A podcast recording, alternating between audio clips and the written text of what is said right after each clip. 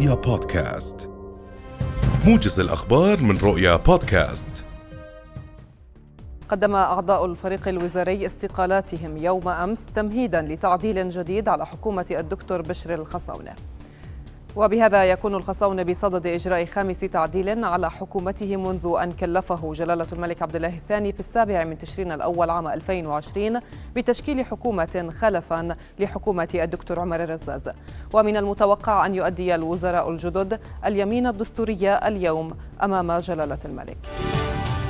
استنكر رئيس المجلس الإعلامي لنقابة الأطباء الدكتور حازم الجرال قرار السلطة الفلسطينية حل نقابة الأطباء الأردنية مكتب القدس وإنشاء نقابة أطباء فلسطينية عوضا عنها. وقال الجرال لأخبار السابعة اليوم إن نحو أربعة ألاف طبيب مسجل لدى النقابة في القدس ويدفعون الاشتراكات الشهرية ومسجلون لدى صناديقها. مشيرا إلى أن النقابة بعثت رسالة احتجاج إلى السفارة الفلسطينية في عمان وكتابا إلى وزارة الخارجية وشؤون المغتربين لمتابعة الأمر والوقوف على حيثيته. وأن النقابة بصدد تشكيل هيئة استشارية من محامين خبراء لبحث الأمر وتداعياته. تنتهي اليوم الفترة التي حددتها وزارة التربية والتعليم لاستقبال طلبات الاشتراك في الدورة التكميلية للامتحان العام لشهادة دراسة الثانوية العامة التوجيهي التي كانت قد بدأت في الخامس من الشهر الحالي.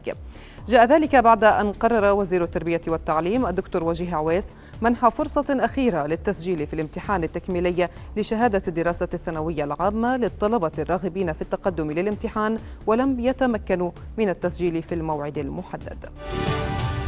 قال ممثل قطاع الألبسة في غرفة تجارة الأردن أسعد القواسمي أنه لا يوجد ارتفاع على أسعار الملابس والأحذية في الأسواق المحلية. وأضاف القواسمي لأخبار السابعة اليوم أن قدوم موسم الشتاء حسن من الحركة الشرائية وخاصة الملابس الشتوية. ولفت إلى أن الارتفاعات المتتالية على أجور الشحن عالميا أدت إلى تذبذب الأسعار. مؤكدا أنه يوجد ثبات في الأسعار محليا والتذبذب يعتبر منطقيا عقب جائحة كورونا. قال كبير المفاوضين اللبنانيين إلياس بوصعب اليوم إن الرئيس اللبناني ميشيل عون وقع رسالة بالموافقة على اتفاق تاريخي توسطت فيه الولايات المتحدة يرسم الحدود البحرية لبلاده مع الاحتلال الإسرائيلي. وأضاف متحدثا من القصر الرئاسي أن توقيع رسالة يمثل عهدا جديدا وأن الرسالة ستسلم إلى المسؤولين الأمريكيين عند نقطة حدودية في منطقة الناقورة أقصى جنوب لبنان في وقت لاحق اليوم. حدد البرلمان العراقي يوم أمس جلسة للتصويت على الثقة بالحكومة الجديدة وبرنامجها.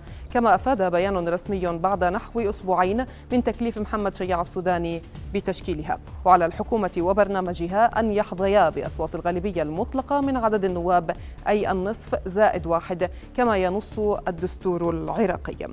ويشكل التصويت على منح الثقة للحكومة محطة حاسمة بعد عام من الانتخابات التشريعية والشلل السياسي الذي خلفته خصومات سياسية بين الأطراف الشيعية المهيمنة على المشهد السياسي وانعكست على شكل عنف دام في الشارع العراقي.